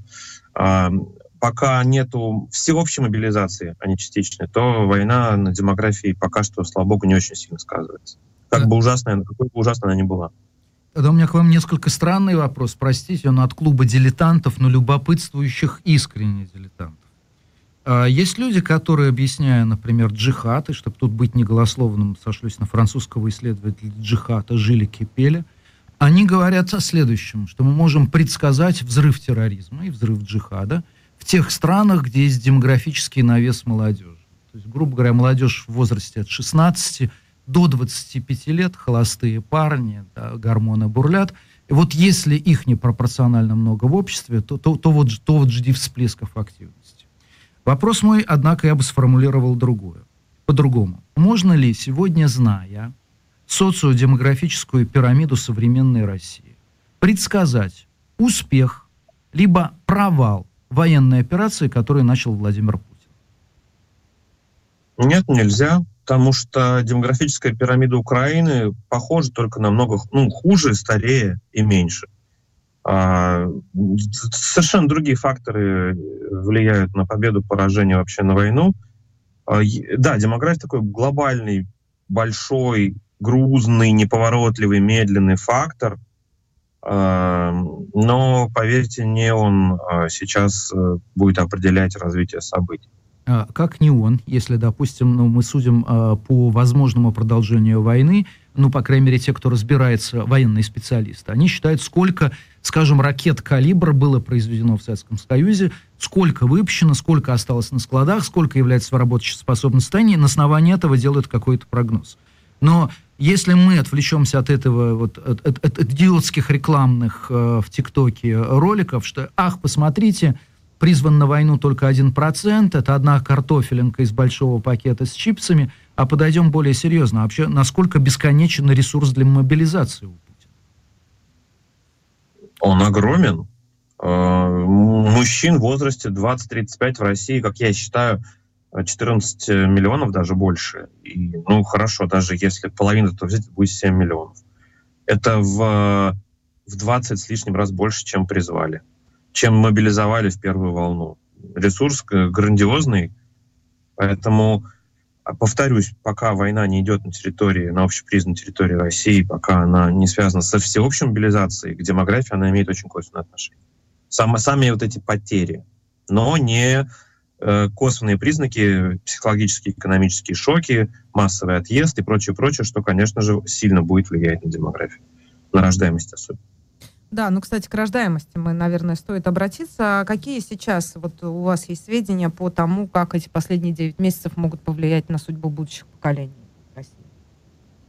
Поскольку с начала войны 9 месяцев вот только-только наступило, статистика собирается с запозданием, то у меня пока нет информации, э, данных у меня. У меня есть предположения, мои прогнозы, которые я много раз высказывал. У меня есть данные за октябрь. Да, в октябре у нас резкое ускорение падения рождаемости. Она и без того падала из-за переноса мат-капитала со второго ребенка на первый, на первого, как я считаю. Но, видимо, начинают добавляться какие-то факторы. Однако, опять же, это предположение, это не факты. Когда я получу данные более подробные, тогда, тогда, может быть, там через месяц или через несколько недель мы сможем говорить более обстоятельно про это. Но в России спад рождаемости, он ускоряется и, видимо, ускорится еще сильнее уже в начале следующего года, не только по, из-за войны.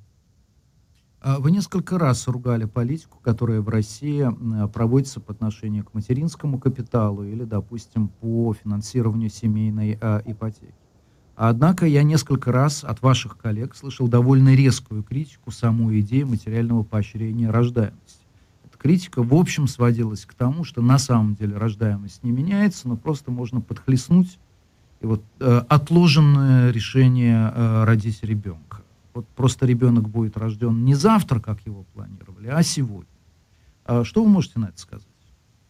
Ой, я уже постоянно, ну, это многолетняя критика, она не обоснована, она не подтверждена расчетами, это идеологическая позиция. Вот материнский капитал плохо, потому что так делать нельзя, и вот нельзя, и все. Это очень похоже на позицию пенсионных каких-то людей, которых я спрашиваю, а почему нельзя сделать пенсионную систему, отчислять частично от работающих детей пенсию родителям. Так нельзя. Почему нельзя? Потому что так нельзя, так никто не делает. Все. Вот, вот это точно такая же критика. Элементарно, ну не то, что элементарный, но я способен провести расчеты, э, по которым очень хорошо видно, как рождаемость изменилась когортно, в когортном выражении, то есть как реальные поколения женщин а, родили детей больше. Алексей, а, а, один да. очень важный момент. Я абсолютно точно знаю, что очень многие путают э, когорту и поколение. Это такой тонкий, ну, как мне кажется, очень важный момент. Не могли бы вы объяснить чуть подробнее, что значит когорта? Для наших целей это одно и то же. Это, э, в данном случае это женщины, рожденные в определенном календарном году. Например, женщина 1972 года рождения. Сейчас мы про это говорим, да. Так вот, э, вот эти аргументы, они просто все рассыпаются, если просто показать график накопленной рождаемости вторых или третьих детей в реальных поколениях женщин.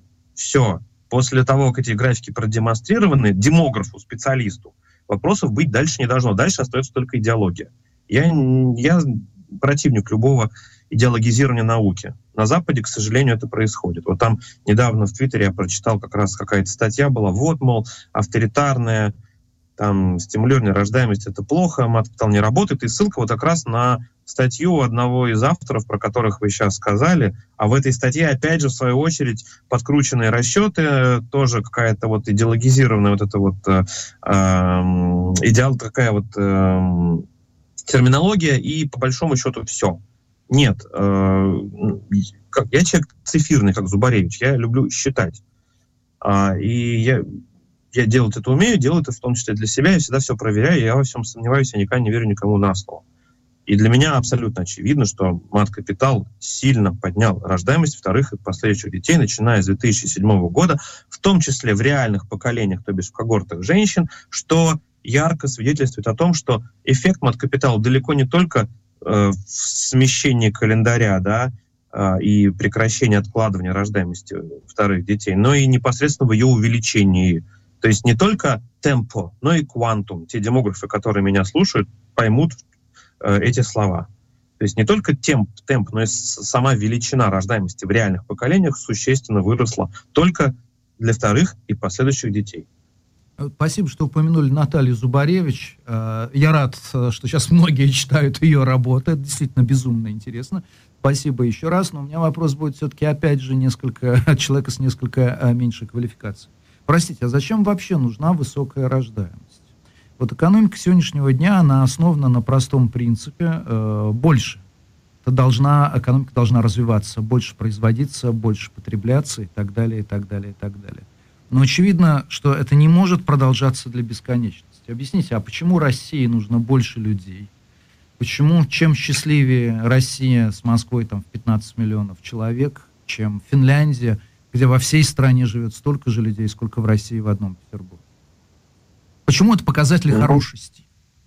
Давайте риторический вопрос. А почему всем странам нужно больше людей? Почему Канада вот объявляет, что она в следующие три года устроит неслыханную иммиграцию, будет к себе а, принимать по полмиллиона мигрантов в год? Например, ну в пересчете на а российское Канада население... Ваша правда, да, абсолютно. В пересчете на российское население это принимать примерно по 2 а, миллиона человек в год. Представьте себе такую ситуацию, да? Почему э, все больше и больше статей, что вот, мол, у нас рождаемость падает, и там нам нужна миграция, или что миграция нас не спасает, или так далее. Нет. Во-первых, и вы сказали, зачем нужна высокая рождаемость? Высокая — это оценочное суждение, какую да, именно согласен, рождаемость. Поймали, вы да. имеете сколько? Сколько детей на женщину-то? А, тут речь о том, чтобы уйти от календарный 1,44 до, в идеале до французского хотя бы уровня там 1,8, а в когортной рождаемости от вот падающей от 1,75 к 1,6 до, опять же, французского, например, уровня, уровня 2,0. А, вот. И да, и вот этот французский уровень я считаю высоким. Но кому-то хочется стремиться к Израилю, хотя я считаю, что опыт, опыт Израиля в России ну, в ближайшие десятилетия точно не воспроизводимо. В Израиле действительно высокая рождаемость. Да, но э, вряд ли в этом э, исключительно заслуга каких-то вот рукотворных действий только. Нет, понятно, что что-то там они для этого сделали, но так сложилось исторически в том числе. Так вот, высокая рождаемость, я имею в виду не Израиль, а Францию. И вот к этому надо стремиться. И поверьте, для этого нужны огромные усилия, огромные деньги и э, грамотная политика людей, которые являются специалистами, квалифицированными специалистами в своей области, а не то, что у нас вот периодически э, внезапно происходит. Перенос от капитала, там казнить нельзя подмиловать, отменим от капитала не отменим, э, льготные ипотеки, семейную ипотеку отменим, не отменим и так далее. Вот чехарда и суета какая-то. Глупые. Скажите, а все-таки давайте к войне вернемся, да, которую российские власти любят называть специальной военной операцией. Здесь же есть не только количественные, но и качественные показатели. Вот на что это влияет? Какие люди уехали, кто уехал, из каких а, слоев люди отправляются служить, социальных? Какие это проблемы в той же, ну, я не знаю, даже с той же, с той же самой безработицей, какие перспективы? Ну, это даже не столько вопрос демографический, сколько вопрос рынка труда и экономики. Но понятно, что самой квалифицированной миграцией была первая волна, когда в феврале, в марте э, программисты массово покидали страну, и очень большое число компаний централизованно с целыми самолетами фрахтовало самолеты, перевозило своих сотрудников куда-нибудь за рубеж. Вторая волна эмиграции э, э, была уже менее квалифицированной, более мужской более, видимо, массовый, но и больше людей возвращается обратно, потому что чем менее квалифицирован человек, тем сложнее ему устроиться на чужбине на работу. И я уже говорил и повторюсь, что эта вся миграция, она для рынка труда и для экономики значит больше, чем для демографии, потому что, опять же, уехали в среднем более квалифицированные люди, чем э, население в целом, особенно в первую волну, значит, экономика пострадает сильнее, чем, чем демография. Хотя и демография тоже пострадает, потому что, видимо, накопленным итогом а, из России уехало 4, либо мобилизовано, но как бы тоже не на территории, общепризнанной территории России, либо а, за, вообще за пределами а, любой России находится либо, ну да, в пике находилось, видимо, больше 5% людей, муж, мужчин в возрасте 20-35, ну и сейчас тоже находится много людей. Они, конечно, потихонечку возвращаются обратно, но это значимый шок. И не только физически, что эти люди уехали, они не зачнут детей, которых могли бы, и поэтому рождаемость на эти 4-5% через 9 месяцев снизится. Не только поэтому, а еще и по причине психологического шока. Мы не можем никак его оценить. Ситуация беспрецедентная, мы с таким никогда не сталкивались. То есть в 21 веке в стране с на, наличествующей статистикой объявление вот, так, начала такой вот широкомасштабной фронтальной войны э, мы еще не видели, никогда, видимо. Да? И посмотрите, как это как шок от новостей и повлияет на рождаемость, мы будем только оценивать спустя месяцы, сами понимаете. Здесь 9 месяцев нужно, чтобы ребенка выносить и родить. Зачинается ребенок тоже не сразу, плюс статистика собирается тоже не сразу. Но вот э, я думаю, что где-то к марту мы начнем понимать масштабы влияния начала войны, но туда примешаются еще и масштабы, еще и результат непродления вовремя ипотечных программ, стимулирующих. Вот 450 тысяч на ипотеку, прежде всего. А, знаете, а в июле мы будем понимать да, результаты мобилизации. В, в, даже не в июле, в августе-сентябре. Вот Но на, подожди, на вашу... одну секунду, ну просто да, продолжение да. этой темы, прости, я просто не закончила. А какие, как вы думаете, какие есть ресурсы вот пополнения этого человеческого фонда, человеческого капитала у правительства? То есть это опять будет, допустим, миграция из Средней Азии, или это какие-то расчеты на тех э, жителей вновь присоединенных территорий, которые там Россия в результате э, малопонятных и малопрозрачных референдумов объявила как раз страну. Ну, смотрите, по, России. На что рассчитывать? По официальным данным, да, почти 3 миллиона беженцев с Украины прибежали после начала вот этого этапа войны. Да, я говорю война, потому что, ну, действительно, война идет 8 лет, по большому счету, но вот этот вот новый страшный этап, он вполне тянет на отдельную войну. Так вот, а, с начала вот этого этапа, да, в Россию прибежало там почти 3 миллиона, по официальным данным. А где-то они, я их видел, да, там, э, какие-то мои друзья их видели, но как-то в демографии их не особо заметно. А по моим оценкам из России убежало меньше людей, там, меньше миллиона, видимо, хотя есть оценки, что их убежало полтора миллиона. Но в любом случае меньше, намного. И мы в демографии не видим э, каких-то вот всплесков рождаемости, да, то есть если э, в Россию прибежали беженцы, да, в таких количествах, это в основном женщины, мужчин вряд ли выпускают, да, то где их дети, да, значит, они уже сидят в, в этих цифрах, значит, на самом деле падение еще больше. То есть непонятно, то есть э, по разным оценкам этих беженцев от там почти миллиона до трех, да, почти трех, но подтвердить или опровергнуть эти цифры я не могу. И у нас есть статистика, допустим, Казахстана, Грузии, Армении, Финляндии, Кыргызстана, Таджикистана.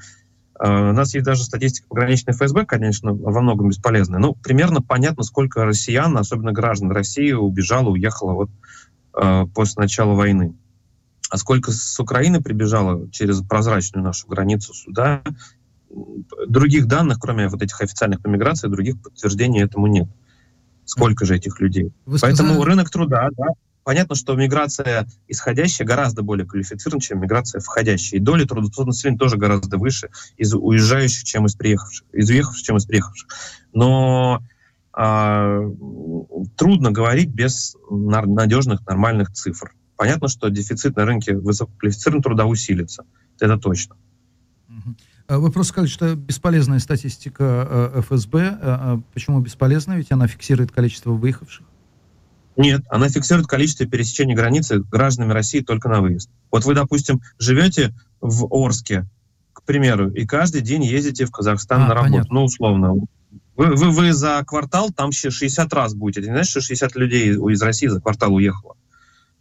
Она почти бесполезна. Она о чем-то говорит нам, представляет некий интерес абстрактный, но... Ясно. То есть ФСБ не научилась отделять хиты от хостов, э, что научились любые следящие Нет, за интернет-трафиком. она это делать умеет, но она нам не дает А. этой информации. Более того, она не дает нам информации даже по количеству въездов. То есть у нас есть э, с точки зрения ФСБ при пересечении границы две категории – граждане России и иностранцы. Так вот, по гражданам России дается только число пересечений ими границы России наружу, а по иностранцам дается только число пересечений границы России ими вовнутрь на въезд. Все. Обратных потоков не дается, сальдо подсчитать невозможно. Скажите, пожалуйста, а как вы оцениваете те демографические процессы, которые в Европе проистекают вот в связи с, э, в том числе с украинскими беженцами, там есть какой-то российский сегмент, и вообще можно ли говорить о том, что ну вот как бы эта война, э, война она таким об определенном образе, э, определенным образом м, спровоцировала некое, если не великое переселение народов, то, по крайней мере, какие-то движения внутри ЕС? огромное число украинских беженцев наводнило восточноевропейские страны и Германию. Я считаю, для Европы это большой плюс. Это комплементарная э, миграция Ну, что э, относительно а, по культурным каким-то языковым, религиозным э, предпочтениям эти люди гораздо ближе к европейцам, к средним европейцам, чем, допустим, беженцы из Сирии или из, Афганистана. Или из Адаптация, Африки. адаптация будет проходить легче. Гораздо, да. И они, как правило, все-таки более квалифицированы. Больше их, причем и больше их доля, вернее, будет работать, потому что у восточных женщин работать не очень принято культурно, да. Может, они, И у может быть, мужчин даже их тоже, я бы сказал, Мгм. в некоторых странах, по крайней мере, занимать определенные специальности. Не мужское Ну это да, дело. и так, да. А эти, эти люди, они и так, вот, допустим, западноукраинцы, западенцы, они же до этого миллионами ездили в Европу работать, э, поэтому э, а, европейцы знают, что это, кто, кто это такие поляки, чехи знают, и э, я думаю, что напряжение социально-массового мы не видим. Если вы помните, было социальное напряжение там из-за сомалийцев каких-нибудь, да, там в Швеции, там, или из-за сирийцев в Германии были какие-то эпизоды нехорошие. Но тут мы не видим каких-то эпизодов. Может быть, я, конечно, не, не в теме, но вы у себя в Германии видите какую-то там, какой-то хейт по отношению к украинским беженцам? Нет, его нет. А объясните, как это, как это в плюс работает? То есть это именно рабочие руки и увеличивающаяся там база налогообложения, да? Или это в минус работает в том плане, что людям негде жить, что вычерпаны, исчерпаны там все фонды социальной помощи и так далее? То есть какой, или нужно какое-то количество лет на то, чтобы вот эти люди действительно влились полноценно в экономические процессы и стали приносить профит стране? Ну, слушайте, если бы это были многие-многие десяток там, или даже десяток миллионов на каждую страну, да, это была бы катастрофа. Но такое количество вполне переваримо, и это хорошо. Люди — это новая нефть, люди — это потребители. Они что-то покупают, они потребляют, и этим они ценнее всего для экономики, и только потом они ценны тем, что они могут производить. Современная экономика работает так. Современная экономика — экономика потребления, экономика сферы услуг. А, поэтому сами по себе эти люди, если они совершенно там не овощи, не инвалиды, они уже хороши. Плюс э, большинство из них все-таки работает и будет работать, будет пытаться там работать, да, им, скорее всего, в виде исключения, наверное, уже будут предоставлять. Вы не в курсе, кстати, в Германии можно вот этим украинским беженцам работать? Да, конечно, Можно, после того, как они можно. встали на социальный учет, да, Мгм. да, конечно. Можно. Это э, параграф, господи, я сейчас боюсь ошибиться, 24 Не спрашивай меня, меня, сейчас крикнут, можно, да. э, кинут гнилым помидором, но можно, да. Ну вот, видите, они не только потребляют, они еще и зарабатывать уже могут, да, и, конечно же, это со всех сторон плюсы. И детей будут рожать там, в- кто не, не вернется в Украину, да, пока что ситуация там очень плохая, да, пока возвращаться особо некуда. Вот, поэтому, да, это просто практически сплошные плюсы. Ну, у вас детей рожать, детей рожать. Если твой муж остался в Украине, это означает распад семьи. Ну, Хорошо ли это для демографии? Хотя если... опыт предыдущей войны показывает, что именно так и было когда разрывались? Если это беременные женщины уехали, то уже муж не нужен, во-первых. Во-вторых, они могут ездить туда-сюда, никто границы не закрывает. И уже больше, большинство украинцев уже э, вернулись и уехали обратно. То есть мы видим по потокам, по, по статистике потоков, что потоки продолжаются, а сальдо людей не меняется или уменьшается. То есть люди ездят туда-сюда либо они перевозят э, что-то туда, либо они наоборот возвращаются, но обрастают связью на новом месте, не хотят их терять. То есть э, связность, миграционная связность Украины с Европой резко выросла. А, Алексей, вы сами предложили концепцию нашей сегодняшней беседы от локальных вопросов, да, там ковид и война, это тоже относительно локальный вопрос с глобальным. Наш, конечно, глобальный с Машей Майрос интерес связан с тем, что нас на Земле уже 8 миллиардов. У некоторых эта цифра вызывает ужас, доколе это будет продолжаться. Но я помню популярные лекции Сергея Капицы, который занимался как раз демографией. Он, правда, менял свой прогноз, но идея была неизменна. Что подождите, человечество дойдет, в одном случае он, по-моему, говорил до 9 миллиардов, а в другом, по-моему, повышал прогноз до 12 миллиардов. Но потом это остановится и начнет откатывать назад. Что думаете вы в связи с 8-миллиардным жителем Земли? Пожалуйста, никогда не упоминайте Сергея Капицу в привязке к демографии. Я не знаю, зачем на старости лет этот уважаемый человек стал заниматься не своим делом. Вот. А, это раз. Второе, а, есть достаточно большая вероятность, что 10 миллиардов человечество не достигло. Из-за более быстрого снижения рождаемости, чем предполагалось ранее. И я считаю, из-за смартфонизации, То есть? которая охватила мир и снижает рождаемость. А, то есть? Ну, то есть, ну, вот э, смартфон в руках, виртуальное общение, э, виртуальный секс, порнография, пожалуйста, все под рукой. Не нужно меньше общаться. А меньше секса стало намного у молодежи. Меняются по, привычки, паттерны поведения, э, социальная жизнь меняется, соцсети зам, часто заменяют живое общение. Очень просто. Это началось с самых передовых стран США, с молодежи, и потом быстро распространилось на все возрастные группы, кто рожает, да, и, и на менее развитые страны. И мы видим, что сейчас, возможно, даже уже и до Африки докатилось. То есть снижение рождаемости в мире идет быстрее, чем предполагалось, и экономических объяснений этому нет. Остается, видимо, вот только такое. Но ведь, простите, снижение рождаемости наблюдалось во всех высокоразвитых странах еще до эпохи а, айфонов, когда порно, если существовало, то, не знаю, в Советском Союзе в виде там, людей, которые ходили по вагонам э, электрички и предлагали за немыслимые деньги либо портретики Сталина отпечатанные, либо довольно невразумительные фотографии. Рождение снижаем, э, снижение рождаемости началось уже тогда. Разве нет? Смотрите, вот вы говорите, по вагонам электрички ходили люди и предлагали портретики. Какой год вы имеете в виду? Ну, это 80-е. А, ну, смотрите, в, э, в, в начале 80-х годов рождаемость, в 80-м году рождаемость России была почти такая же, как в 2015 а в США рождаемость в 73 году была ниже, чем в 2007. Но смартфона еще не было, Apple еще не было тогда в Америке. Да, да. Именно это я и говорю. Вы говорите, что рождаемость шла еще до смартфонов. А я говорю, что во многих странах рождаемость не снижалась много десятилетий, колебалась, либо даже подросла. А тогда ваш прогноз, как будет выглядеть население Земли. И, э, это удивительно было слышать такой айф, э, айф, айфонно-смартфонную концепцию, потому что казалось, что... У меня нет других факторы. идей, потому, ага.